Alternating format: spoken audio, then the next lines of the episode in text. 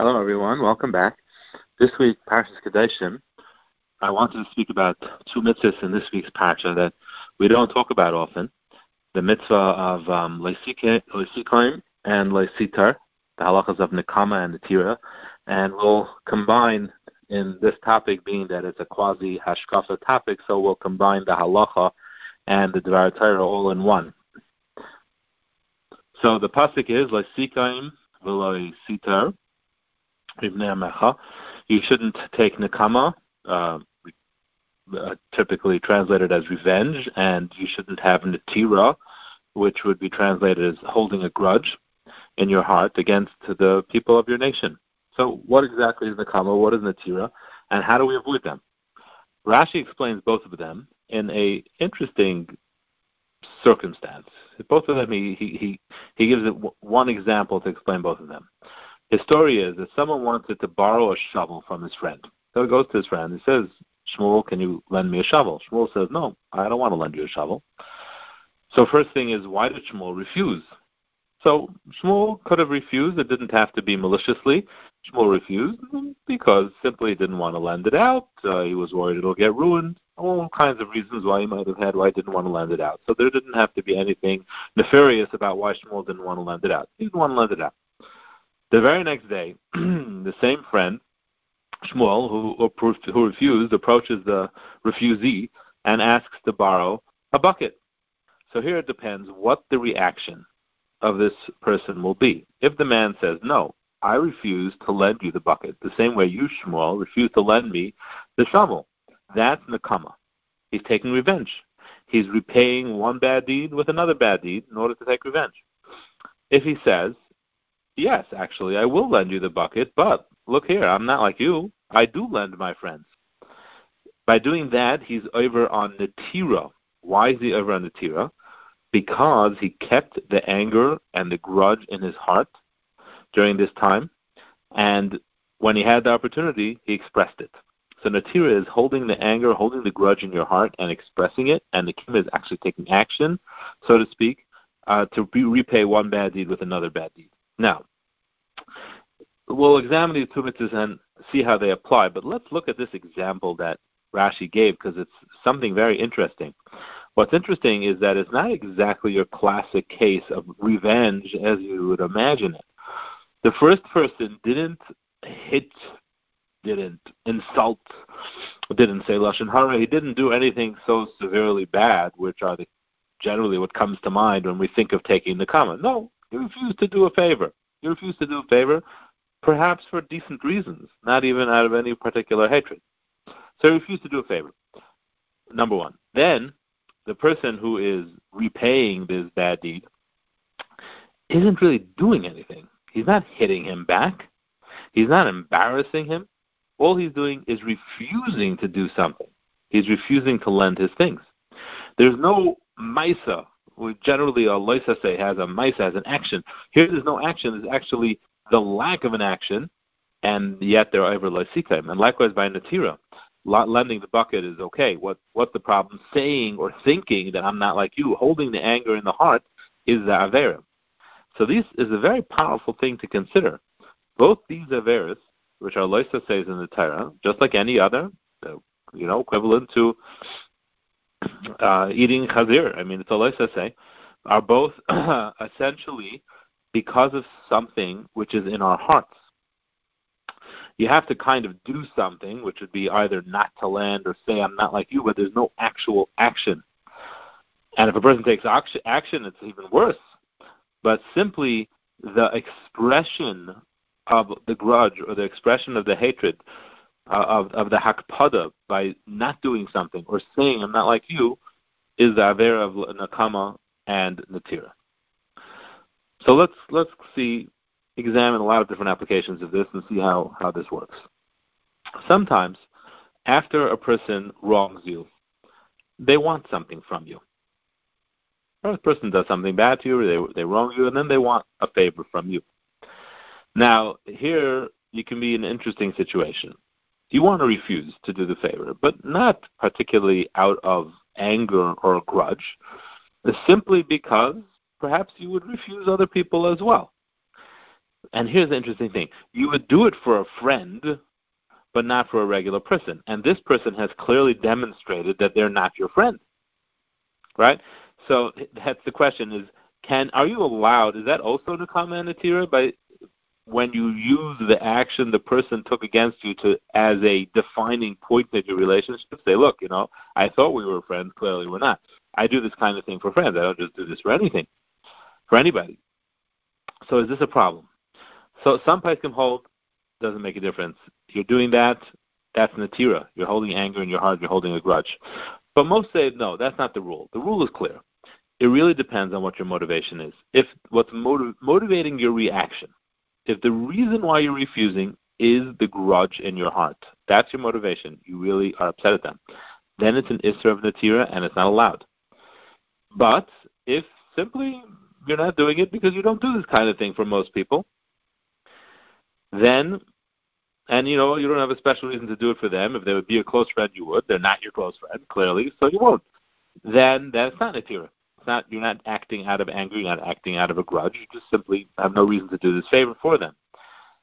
Being that it really depends on a very fine line on a you know a, a, emotions which are kind of hard to pin down and this is a question of an Isra Minatera. So that's like so fascinating. The difference between an Isra Minatera or not an Isra Minatera and the reaction, is it Nikama or is it not Nikama, is really dependent on what is going on in your heart. That's what's so hard about this mitzvah, among other things. So again, according to most Paiskim, you can define your some, someone as not your friend due to their actions and treat them as you would anyone anyone else. But if the motivation is a grudge, it's aser. And certainly, if a person says, "Listen, I would do it, but you've demonstrated you're not my friend," that certainly would fit into Natira and Nekama.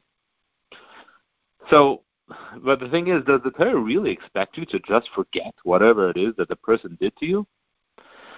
We'll discuss in a moment if there's a difference, what kind of action they took against you. But assuming that no matter what they did to you, Hashem wants you to forget about it, overlook it. Does Torah really expect that? The Rishonim and contemporary halacha, the Chofetz Chaim writes about this a lot, and he says like this: there's a distinction, and this is important. Immediately after a person has been hurt, it's normal for them to be angry and worked up, and this is called halev reseach. The heart is still bubbling; it's fuming. And while that is going on, while you're still in anger mode, there's no isser of nikima and natira. You know, obviously there's good midas and hold yourself back and control yourself, fine. But you're not over anything if you act out of that anger, if that you know makes you not want to help them or or or, or hold the grudge in your heart and tell them you know I'm different than you. All that you're not over that. You're still in the middle of your halev You're in the middle of the, the anger.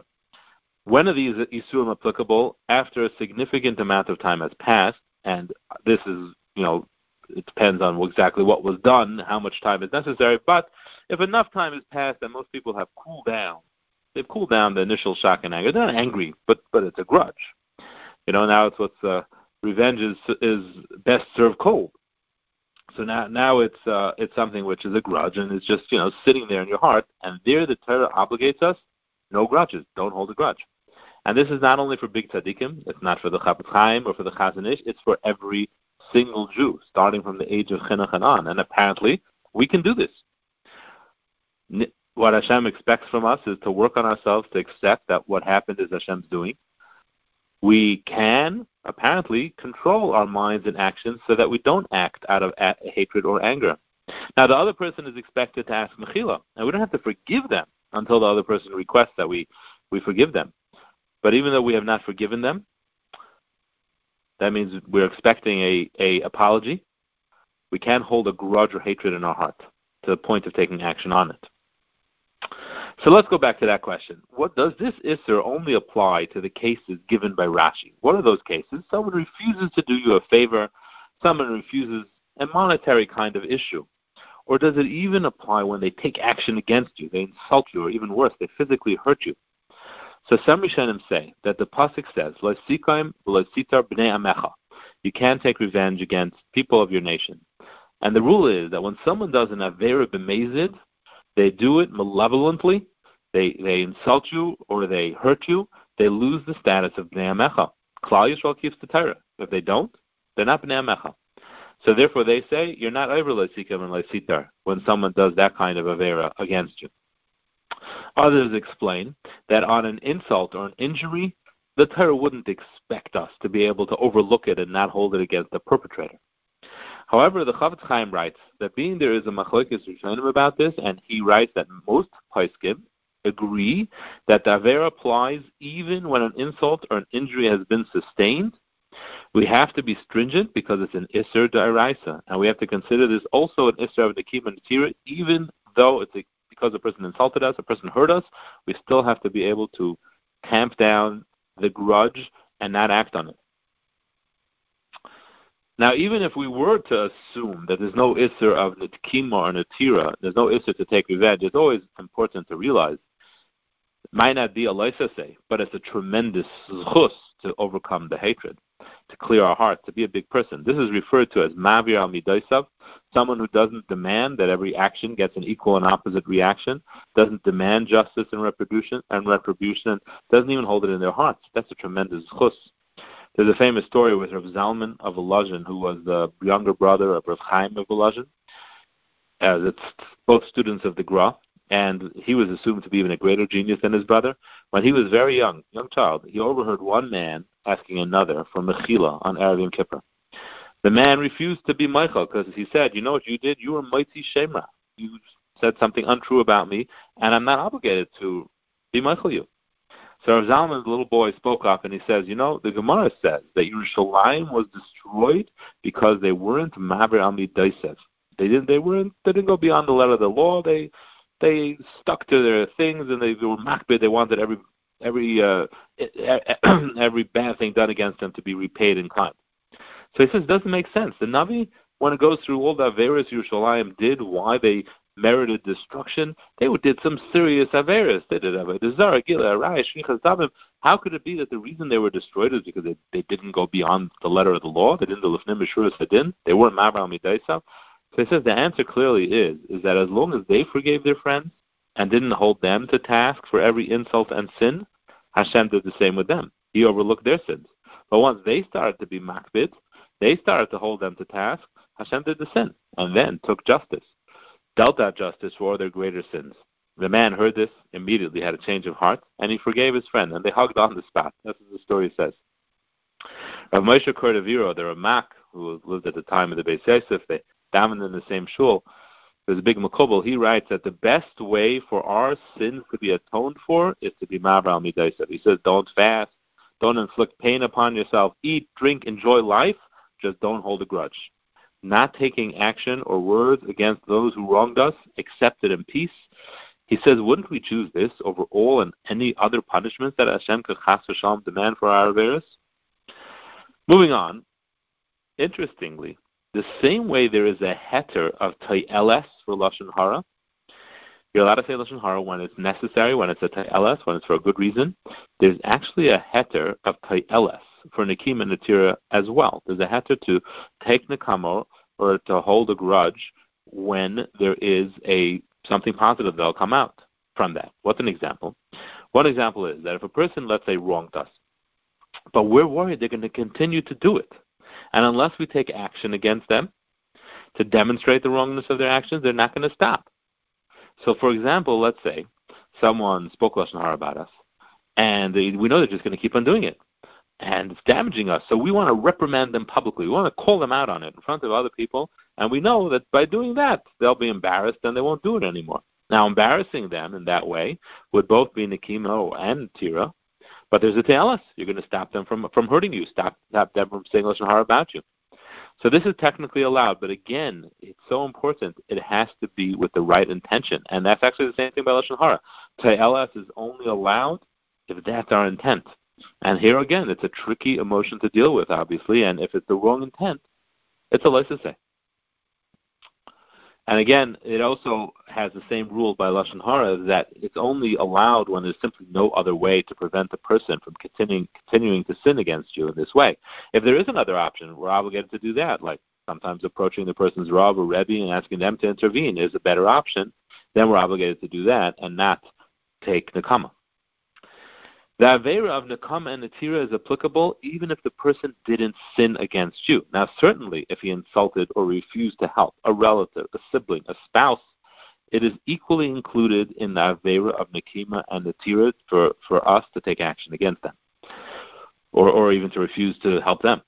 But if, even if the person is not related to you in any special way, but you witnessed one person sinning against another person, being stingy, refusing to help, or being nasty and insulting them, and then that person, the offender, approaches you, and you want to refuse to help them because now you don't like them.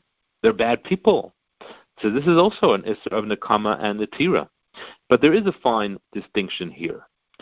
If it's like we're just taking it upon ourselves to be punish them for their misdeeds, it's not hatred, it's L'shem Shamayim. Right? Now this is a very bad idea, but it's not an Isra of Nakama, because that's not Nakama, it's just you know, ill advised action, but it's it's not Nakama if you're truly doing it for that reason. But if you have developed a distaste and uh, you know you just a dislike to that person through witnessing their actions, and you act according to that, that causes you to act against them. That would be an avera of Nakama and Natira as well. Another interesting application. Paiskim writes that if a person didn't attend your simcha, you made a bris, you made a bar mitzvah, chasana, and a person you invited them and they didn't attend. And because of that, you don't attend their simcha. So this can also be an Isra of Nakima or Natira. But they say it depends. If you don't just attend anybody's simcha, because you don't, you don't have time to go to people's simchas, what you do is you only go if you have an obligation. One obligation would be it's a family member, or it's someone who came to your simcha. So you're not going to their simcha not because you want to take revenge. You just don't feel any obligation to go. It's just like kind of a matter of policy. That's not an act of holding a grudge. That's permitted. But if the reason why you're not doing it is because you want to show them they didn't come to yours, you're not going to come to theirs. Or if you go and you point that out to them, look, I came to yours, that would be Nikama or Natira. And from this application, we can, you know, see how this can be applicable to many things. Here's another thing. What if you have been going out of your way to help someone. You've been going out of your way to be their friend, call them often, make them food, do all kinds of things. And then they do something bad to you. So maybe you want to stop and you'll think, look, they obviously don't appreciate how I'm going out of my way to be nice to them. I don't do these kind of things for everybody. I'm doing it specially for them, and they don't appreciate it. I don't do this for people who don't appreciate it. Is that permitted? So this thought process would be permitted, essentially, because it's true. You don't have to go out of your way. But again, it's very hard to truly control one's emotions. And if the motivation would be to take revenge, it would be an Issa So maybe the correct approach in this situation would be like this. First, continue. First, continue doing what you've been doing. Continue it for a little while. After that, you say, look, think to yourself, okay, and now I've continued. I'm not like right afterwards. I've let, given myself some time to cool down. So now I can then decide if you want to stop or not, and then you can perhaps then have the ability to make a rational decision that you know I, I'm just not obligated to do this. I don't need to do this. If this avera goes so far that if you know that someone needs help and they didn't actually approach you, but it's the kind of thing where you normally would pitch in and help them, like they're moving and they need help moving, and or whatever, something like that. It's the kind of thing where typically you would you lend a hand, you would call, can I take your kids, can I help you with the moving, can I help you with the packing, whatever it is. You normally would do it, and you don't want to do it because you're holding a grudge. Rav Chaim Kanievsky Shlita writes that that's also nakama or natira. They said they didn't even ask you, but you're not doing it for that reason. Likewise, to even do a favor, but limit it significantly because of a grudge. Like they ask you to lend them something and you're only going to lend them for an hour because, you know, you're just not happy with them. That's also nakama. So then there's other situations. The person has wronged you and, you know, it's difficult. You're angry at them, you're upset at them, and they want to send you a gift. Do you have to accept that gift? You don't have to accept that gift. That much you don't have to do. That's not nakama and natira. Of course, again, we need to be great big people. We need to overcome it. We need to get the anger out of our heart. But that's not nakama. To not refuse to accept the gift is not nakama. That's not natira. There is a kind of nakama which is permitted. You know what that is? To do good to the other person, give them gifts, do them favors, and so on, until the other person feels bad or stupid that they hurt you. This is this is one nakama that's allowed. The pasuk says, "Im ra'ev lachem." If your enemy is hungry, feed him bread. Additionally, if someone hurt you and thinks you don't know, like they said lashon hara about you, you're allowed to tell them that you know and you're aware of it. And even though that's going to make them feel bad and you want to make them feel bad, that's not nekama. You're allowed to let them know. One of the Talmidim of the Vilna Gaon, Rav Menashe Me'ilya, he was invited to give a drasha in a neighboring city's shul. So he got up to speak, and all the Talmid Chachamim and Chashav people of the city were excited to hear what he had to say. But unfortunately, there was one person who had some issue with what he was saying and began to scream in the middle and argue and saying, "This is incorrect, hashkafa," and he embarrassed him, and so on. So he was immediately silenced by the president of the shul, and Rav Menashe continued as if nothing happened. After he finished and was walking out, this same person still didn't learn. Came over and he said, "I hope you don't come back and say these crooked hashkafas here." So the Rav of the shul, who was escorting him out, Rav Shlomo Luria Zatzal, he was amazed how Rav Menashe had absolutely no reaction at all for this person. It was as if nothing happened. He asked Rav Menashe, how do you do it? How can you overlook this kind of chutzpah? So Rav Menashe didn't say anything. As they're walking outside, there was a cow in the street being led by someone, and the cow bumped against Rav Luria and he fell down. So Rav Menashe helps him up, he dusts him off, and then he asks him, Rav Luria, are you angry at the cow? So Luria was surprised. He says, How can I be angry at the cow? It doesn't have seichel. So Menashe said, That's how I approach people who wrong me as well. Happens to be. This is something that says clearly in desire. Because it's it's difficult when someone chooses to hurt us. Very difficult to view this as the hand of Hashem. After all, this person made the choice to hurt me. How can I get past that? He's malicious. How do we apply emunah to be able to control our anger and frustration to see the truth? And the Zohar says this exact same thing. He says that if we get angry at a person who wronged us, it's like a dog which has the nature to bite the stick when you hit it with a stick. Meaning, it's a lack of perception. The stick is not the problem. The one holding the stick is the one doing the hitting. If a person has hurt us, it's that person is merely a pawn in the hands of Hashem, who has chosen to inflict this pain upon us for whatever reason. There's only one address where everything originates, and true Amunah doesn't differentiate between a person hurting us or a tree falling and, and, and a branch hitting us. It's all the same. And the fascinating thing is that Hashem demands this of us. This is a real chiyuv, and as we've discussed, it can apply in so many situations and so many fine lines where you know a little the wrong kind of intention really makes a difference between nikima and not nakama, tira, and not natira. Have a good night and a good Shabbos.